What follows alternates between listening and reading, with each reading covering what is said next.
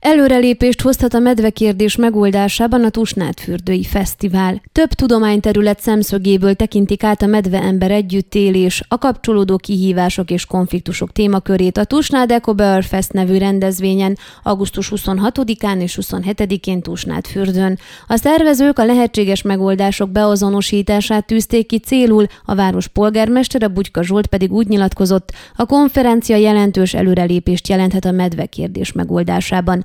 A rendezvény részleteiről Imecs István főszervezőt kérdeztük, aki úgy fogalmazott, az esemény nem csak szimbolikus, hanem gyakorlatias is, mert bemutatja az együttélés kihívásait és megoldásait.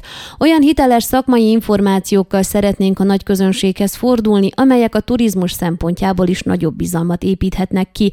A konferencia célja, hogy sok tudományos szakterületet hozzon össze, mert sok szempontra és szakmai rétegre van szükség ahhoz, hogy ebben a kérdésben előre tudjunk lépni, fejtette ki Imecs.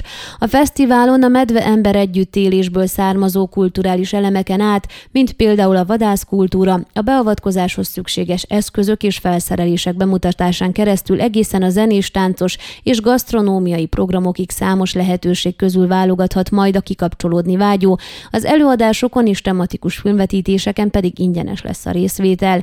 A főszervező ugyanakkor elmondta, hogy a rendezvény területét biztosítani fogják, így csak egy jelmezes medve bukkan majd fel a fesztiválon.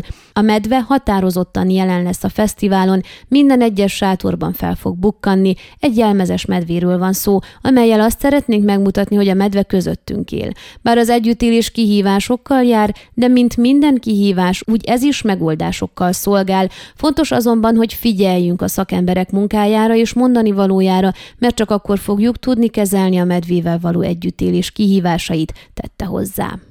Ön a Székelyhon aktuális podcastjét hallgatta. Amennyiben nem akar lemaradni a régió életéről a jövőben sem, akkor iratkozzon fel a csatornára, vagy keresse podcast műsorainkat a székelyhon.pro portálon.